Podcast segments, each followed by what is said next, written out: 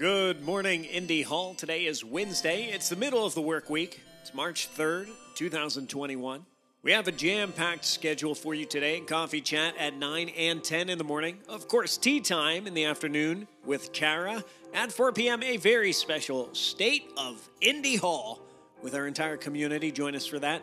And 7 p.m., it's Wednesday, so tonight is game night. You know, just yesterday, I saw some folks that I haven't seen in a long time that I did not plan on seeing, and it felt great just to see some new and familiar faces. That is what Open Hall is for.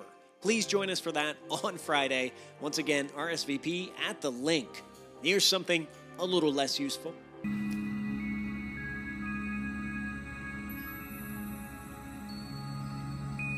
And take care of yourself, take care of each other, and take care of your communities.